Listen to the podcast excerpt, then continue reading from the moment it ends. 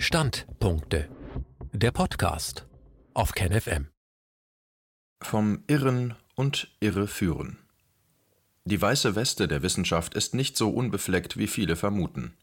Exklusivabdruck aus falsche Pandemien. Ein Standpunkt von Wolfgang Bodak. Dieses Buch schreibt Wolfgang Bodak deshalb, weil er sieht, dass sich die Menschen nach Vogel- und Schweinegrippe jetzt mindestens zum dritten Mal in die Irre führen lassen. In diese Irre führen sie offenbar unter anderem Spezialisten aus Virologie und Biomathematik, die sich selbst gefährlich überschätzen. Diese Experten präsentieren uns mit sorgenvoller Stirn und ständig neuen Hochrechnungen bisher nicht beachtete Details als bedrohliches Zukunftsszenario. Ihr hochwissenschaftlich klingendes Fachlatein macht Eindruck und bewirkt, medial verstärkt, zum wiederholten Male einen irren Schutz, Investitions- und Impfaktionismus. Noch hat die Mehrheit offenbar nichts aus der Vergangenheit gelernt. Exklusivabdruck aus falsche Pandemien, Argumente gegen die Herrschaft der Angst. In unserem Körper erfüllt jedes Organ eine spezielle Funktion. Der Magen verdaut Speisen, das Herz pumpt Blut, das Hirn lernt und steuert und die Nieren regulieren den Salz- und Wasserhaushalt. Jedes Organ braucht die gute Funktion der anderen. Wenn zum Beispiel der Magen damit begänne, seine Umgebung zu fressen, das Herz, die Lunge oder die Leber, dann hätte das den Tod des ganzen Organismus zur Folge. Vergleichbares gilt für unsere Gesellschaft. Auch unsere Gesellschaft ist nur dann leistungsfähig, wenn wir uns auf ihre Organe, die Justiz, die Polizei, das Finanzamt, die Krankenkassen, das Robert Koch Institut oder die Bundeskanzlerin verlassen können. Nur wenn alle die ihnen anvertraute Arbeit leisten, können auch die anderen ihre Aufgabe erfüllen. Wenn ein Organ unserer Gesellschaft gefräßig wird und aus Macht oder Geldgier sich andere wichtige Funktionen einverleibt, zerstört es seine eigene Grundlage.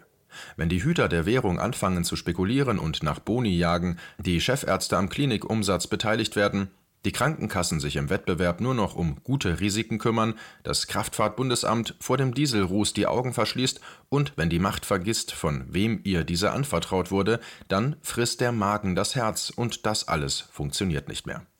Deshalb ist es alarmierend, dass die für unser Wissen so wichtige Kritik unabhängiger Forscher nur noch dort toleriert wird, wo sie den wirtschaftlichen Erfolg oder die Macht nicht behindert.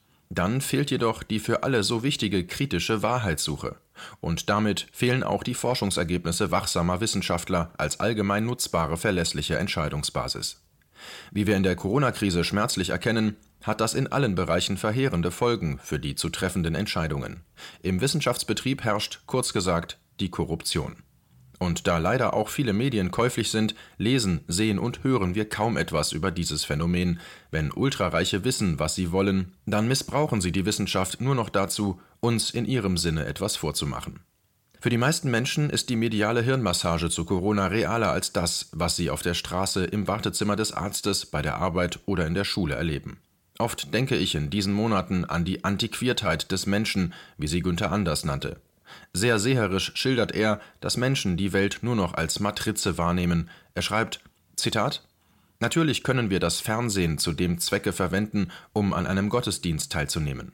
Was uns dabei aber, ob wir es wollen oder nicht, genauso stark prägt oder verwandelt wie der Gottesdienst selbst, ist die Tatsache, dass wir an ihm gerade nicht teilnehmen, sondern allein dessen Bild konsumieren. Zitat Ende. Vom Irren und Irreführen. Mein geschätzter Doktorvater, der Soziologe und Psychiater Professor Klaus Dörner, hat vor 40 Jahren zusammen mit seiner Kollegin, der Diplompsychologin Dr. Ursula Plog, ein sehr erfolgreiches Standardwerk mit dem programmatischen Titel Irren ist menschlich veröffentlicht. Darin beschreiben beide Autoren eine offene, fragende und soziale Psychiatrie. Das bahnbrechende Werk wird seither laufend aktualisiert, der Titel ist sehr weise gewählt, wer in der Demokratie als irre gilt, wird von den jeweils Stärkeren definiert. In manchen Fällen ist das auch die Mehrheit der Menschen. Deshalb gilt, wer heute angeblich irrt, den kann schon morgen eine neue Mehrheit rehabilitieren und als vernünftig ansehen. Manchmal führten große Skandale zu einer neuen Sicht der Dinge, manchmal musste dafür auch erst ein Krieg verloren werden. Manchmal brauchten Gesellschaften Hilfe von außen oder Wahrheitskommissionen oder internationale Prozesse. Dieses Buch schreibe ich deshalb, weil ich sehe, dass sich die Menschen nach Vogel- und Schweinegrippe jetzt mindestens zum dritten Mal in die Irre führen lassen. In diese Irre führen sie offenbar unter anderem Spezialisten aus Virologie und Biomathematik, die sich selbst gefährlich überschätzen. Diese Experten präsentieren uns mit sorgenvoller Stirn und ständig neuen Hochrechnungen bisher nicht beachtete Details als bedrohliches Zukunftsszenario. Ihr hochwissenschaftlich klingendes Fachlatein macht Eindruck und bewirkt, medial verstärkt, zum wiederholten Male einen irren Schutz, Investitions- und Impfaktionismus. Noch hat die Mehrheit offenbar nichts aus der Vergangenheit gelernt. Für die erwähnten Spezialisten lohnen sich diese Pandemiekampagnen. Geldgeber mit eindeutigen Wirtschaftsinteressen stärken ihren Instituten den Rücken. Offenbar zahlt es sich für die oft bühnenerprobten Wissenschaftler immer wieder aus, sich vor den Karren anderer spannen zu lassen. Wir sind Zeugen eines Prozesses, der in den letzten Jahrzehnten begann. Einer leider von Sponsoren aus der Impfindustrie völlig abhängigen Weltgesundheitsorganisation, der WHO, ist es gelungen, geschäftstüchtige Virologen für eine Angstmaschine zu gewinnen. Zunächst wurde mit dieser Strategie nur Geld verdient, doch jetzt wird eine gesellschaftliche Schocktherapie versucht, bei der man sich fragt, ob nicht die Therapeuten selbst behandelt werden müssten. Das koordinierte Handeln der Akteure dieser Angstmaschine haben Vertreter aus Finanz, Militär, Big Data und Pharmaindustrie im Rahmen einer Pandemic Preparedness seit Beginn dieses Jahrtausends konzipiert, also bereits vor SARS und Vogelgrippe. Seitdem wird dieses Konzept perfektioniert und global ausprobiert, da die Medien sensationshungrig, weitgehend wirtschaftlich abhängig sowie politisch beeinflussbar sind, spielen sie stets brav ihre Rolle als Panikmacher. Sie sind wichtige Partner beim Agenda-Setting und bei der medialen Angstmache nach dem Rezept der von Naomi Klein beschriebenen Schockstrategie. Wir erleben einen Embedded Journalism im Krieg gegen die Viren. Offenbar ist Terrorismus inzwischen als Angstmaschine überholt, die Terror-Panikmache sorgte dafür, dass hauptsächlich die Aktienkurse der sogenannten Sicherheitsindustrie in die Höhe schnellten. Jetzt profitieren eindeutig wieder Pharmawerte. Im kapitalistischen Wirtschaftssystem lässt sich an den Bilanzen leicht ablesen, wer irrt und wer nicht. Covidioten und Fachidioten. Derzeit müssen sich Menschen, welche die Dinge in Frage stellen, oft beschimpfen lassen.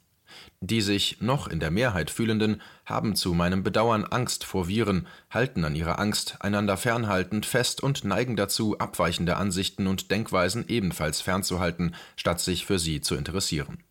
Andersdenkende heißen heute oft Spinner, Aluhüte, Verschwörungstheoretiker oder Covidioten. Die Vorsitzende der deutschen Sozialdemokraten, Saskia Esken, war sich im Sommer 2020 einer Mehrheit wohl noch sehr sicher, als sie alle Demonstranten gegen Regierungsmaßnahmen als Covidioten bezeichnete. Nachdem ihr sogar ein Gericht bestätigt hat, dass ihr Missgriff nicht den Tatbestand der Beleidigung erfüllt, fühle ich mich frei, die Bedeutungen und Konnotationen der Begriffe Covidioten und Fachidioten zu untersuchen ich benutze diese Begriffe hier rein soziologisch, taxonomisch und spreche ihnen ausdrücklich jede beleidigende Bedeutung ab. Die alten Griechen bezeichneten einfache, nicht politisch aktive Bürger oder einfache Soldaten als Idiotes. Heute benutzen Menschen, die sich gern über andere erheben, diesen Begriff, um Andersdenkende abzuwerten Wer also von Covidioten spricht, der möchte mit dieser Erniedrigung Andersdenkender selbst ein bisschen höher erscheinen. Es geht deshalb bei derartigen Versuchen nicht um Wissen, Wahrheit und Erkenntnis, sondern darum, Machtpositionen zu verteidigen. Machtgerangel ist in der Politik normal. Politiker müssen, wie uns spätestens Niklas Luhmann bestätigt hat, um Macht kämpfen, um ihrer gesellschaftlichen Funktion als Regelsetzer und Regelwächter nachkommen zu können. In einer Demokratie aber geht bekanntlich alle Macht vom Volke aus, der Regierung wird die Macht also immer nur für kurze vier Jahre anvertraut. Während dieser Zeit gehört es zu ihren Pflichten, die unterschiedlichen Interessen der gesamten Bevölkerung bei ihren Entscheidungen zu beachten und Kompromisse zu finden. Politiker versagen und verfehlen ihre Aufgabe, wenn sie nicht aktiv für einen Meinungsabgleich in der Sache sorgen, sondern stattdessen Andersdenkende diffamieren, um sich so ohne inhaltliche Auseinandersetzung über sie zu erheben als Student an der Freien Universität in Berlin habe ich die Ambivalenz des Begriffs Idiot bereits einmal eindrucksvoll erlebt. Als während der ersten studentischen Demonstrationen circa 1967 die rebellischen Studierenden den Muff unter den Talaren angriffen, wurde gegen unpolitische Spezialisten in universitären Fächern sehr häufig der Kampfbegriff Fachidiot verwendet damit versuchte die rebellierende, um politische Gestaltungsmacht kämpfende Studentenschaft, sich über die dominante Professorenschar zu erheben, indem sie diese als Idiotes hinabwürdigte. Ich werde den Konflikt am Kaffeetisch meines Kommilitonen und Freundes nicht vergessen. Sein Vater, damals bekannter Chefarzt und Dekan der medizinischen Fakultät, kam sehr wütend nach Hause und beschwerte sich entrüstet bei uns, dass Vertreter des Allgemeinen Studierendenausschusses AStA ihn als Fachidioten beschimpft hatten Bei dem Versuch, sich zu verteidigen, machte er das Ganze aber noch schlimmer, als er sein hohes anerkanntes Spezialwissen als Gegenargument auf den Kaffeetisch legte. In meinem Fach bin ich doch eine wissenschaftlich hoch anerkannte Autorität, äußerte er total empört. Vor lauter Fachlichkeit hatte er die politische Bedeutung des Begriffes nicht verstanden. Fachidioten wurden ja gerade Spezialisten wie er genannt, die für alle anderen Sichtweisen und Interessen neben ihrem Fach wenig Zeit und Verständnis aufbrachten. Mit seiner Argumentation hatte er mir in meinem studentisch aufmüpfigen Hochmut den Beweis für die Richtigkeit dieser erniedrigenden Bezeichnung geliefert. Vom Bielefelder Soziologen Niklas Luhmann stammt die Erkenntnis, dass Spezialisten von der Gesellschaft den Auftrag haben, ihre ganze Aufmerksamkeit und Kraft ihrem Spezialgebiet zu widmen, es vorrangig und unbeirrbar als das Wichtigste zu betrachten. Da ist es also ganz normal, dass sie in ihrer eigenen Realität leben. Sie entwickeln dafür sogar eine eigene Sprache, eigene spezielle Codes und eigene, in ihrem Fach anerkannte Methoden. Das gilt übrigens für alle Spezialisten, wenn diese die ihnen anvertraute Aufgabe als primäres Interesse verfolgen. Als ein Journalist den berühmten Physiker Heinz von Förster in einem Interview zu seinem 90. Geburtstag aus seinen erkenntnistheoretischen Betrachtungen auf den Boden der Realität zurückholen wollte, fragte dieser ernsthaft irritiert: Von welcher Realität sprechen Sie, junger Mann von Förster erinnerte uns daran, dass je nach Blickwinkel, nach den verwendeten Instrumenten und genutzten Sprachen oder Grundannahmen sich für die vielen Beobachter eine jeweils andere Sicht auf ihre Realität ergibt, auch in der Wissenschaft.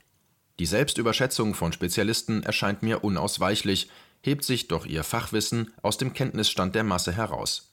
Dennoch spricht vieles dafür, sich nicht allein auf Virologen oder die Sichtweise einer speziellen Wissenschaft zu verlassen. Sonst kann es sein, dass man selbst der Idiot ist, der gesamtgesellschaftlich relevante Sachverhalte ignoriert.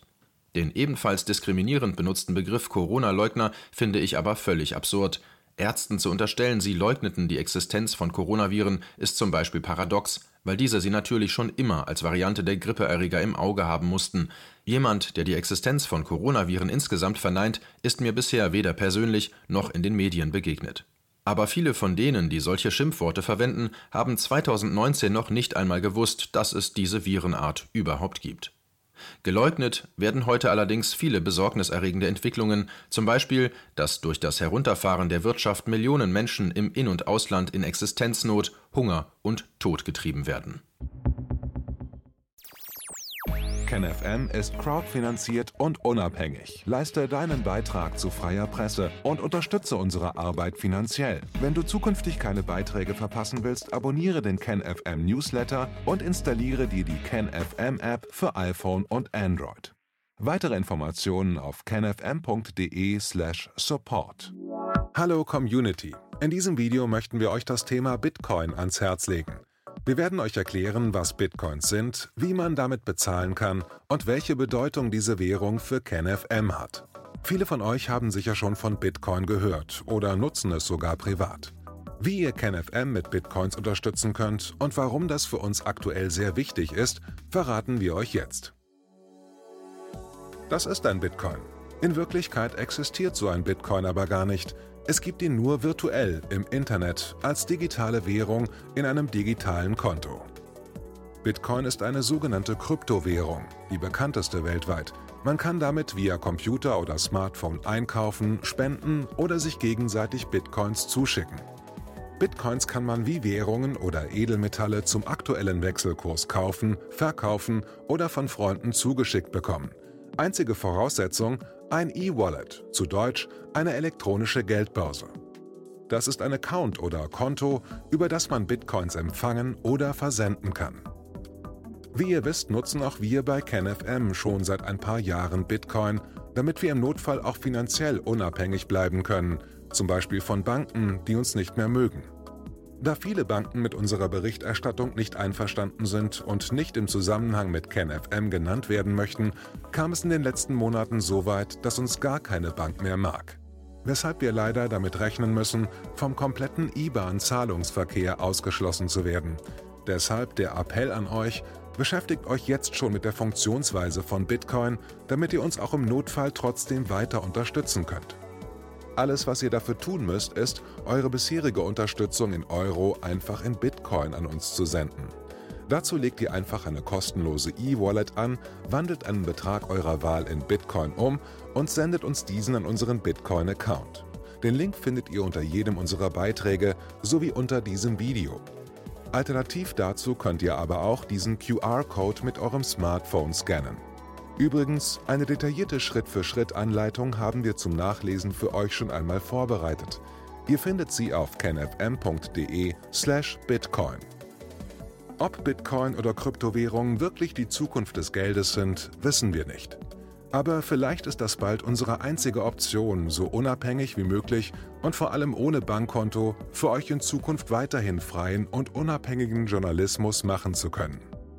Wir hoffen sehr auf eure Unterstützung und sagen jetzt schon tausendmal Danke.